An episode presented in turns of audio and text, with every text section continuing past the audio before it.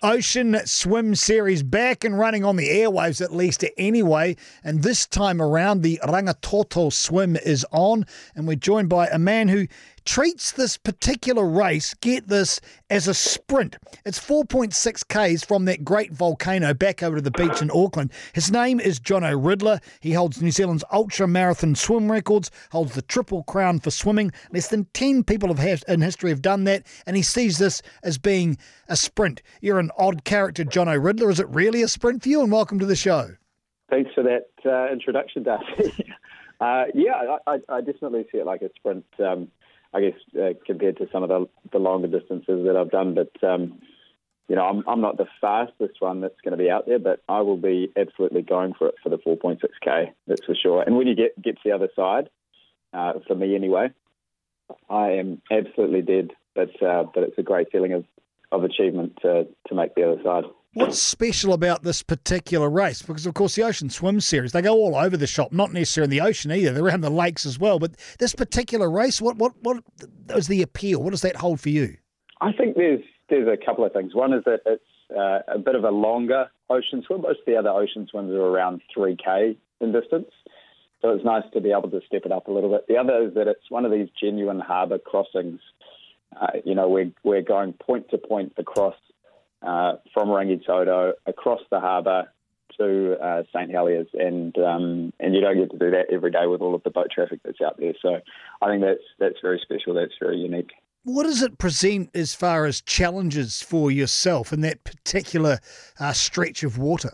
These days, I, I think in terms of challenges, like personal challenge that, that I'm going to find out of this race, it's, it's enjoyment as much as anything. But uh, I think it's really uh, for me, because I'm used to these longer swims and more aerobic style, it's stepping into that anaerobic zone and being there for a long period of time, which is something that, uh, even if it's relatively short, is something that I'm not as comfortable with as, say, spending 12 hours uh, swimming at, at, more of an aerobic pace. So that, that's how I'd see that personally.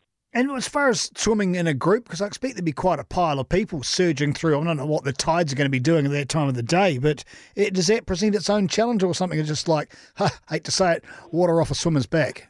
Yeah, it's uh, it's definitely a good point to raise. I mean, if, if you've never done one of these ocean swims, I'll describe it quickly in terms of the start of the race in particular. You're you're lined up with probably 100 other swimmers at the starting line and the countdown starts, and then the hooter goes. And once that hooter goes, it's just absolute chaos because you've got legs and arms and bodies flying everywhere, and there's just white water all over the place.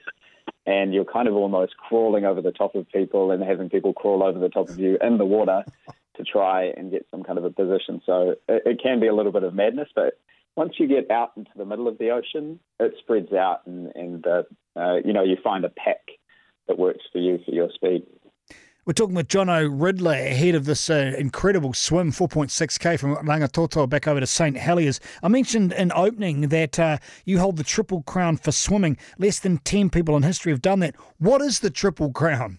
Oh, yeah, great question. So that is a challenge that's made up of these three well-known crossings in New Zealand. You've got the Cook Strait. Everybody knows about the Cook Strait.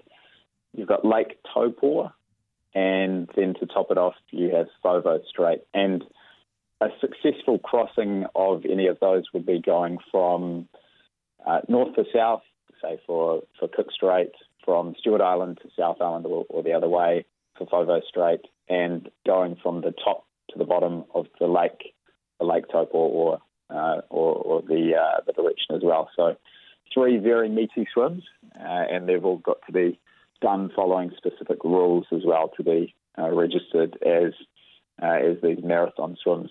Well, I've got to ask, Jono, before we let you go, and thanks so much for your time. What drives you? Why?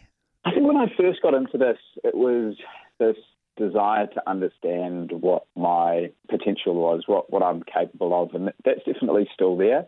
It's really interesting understanding my own uh, mental and physical boundaries, and, and the more that I go into this, the more that I find that they're very elastic. But over time, it's developed into something where it's more about helping others and then going into causes that uh, I'm very passionate about in terms of ocean protection and ocean conservation, and, and that's more where I'm headed these days with my swimming. So that's uh, that's that's why I do this, and you know it, it doesn't get old for me.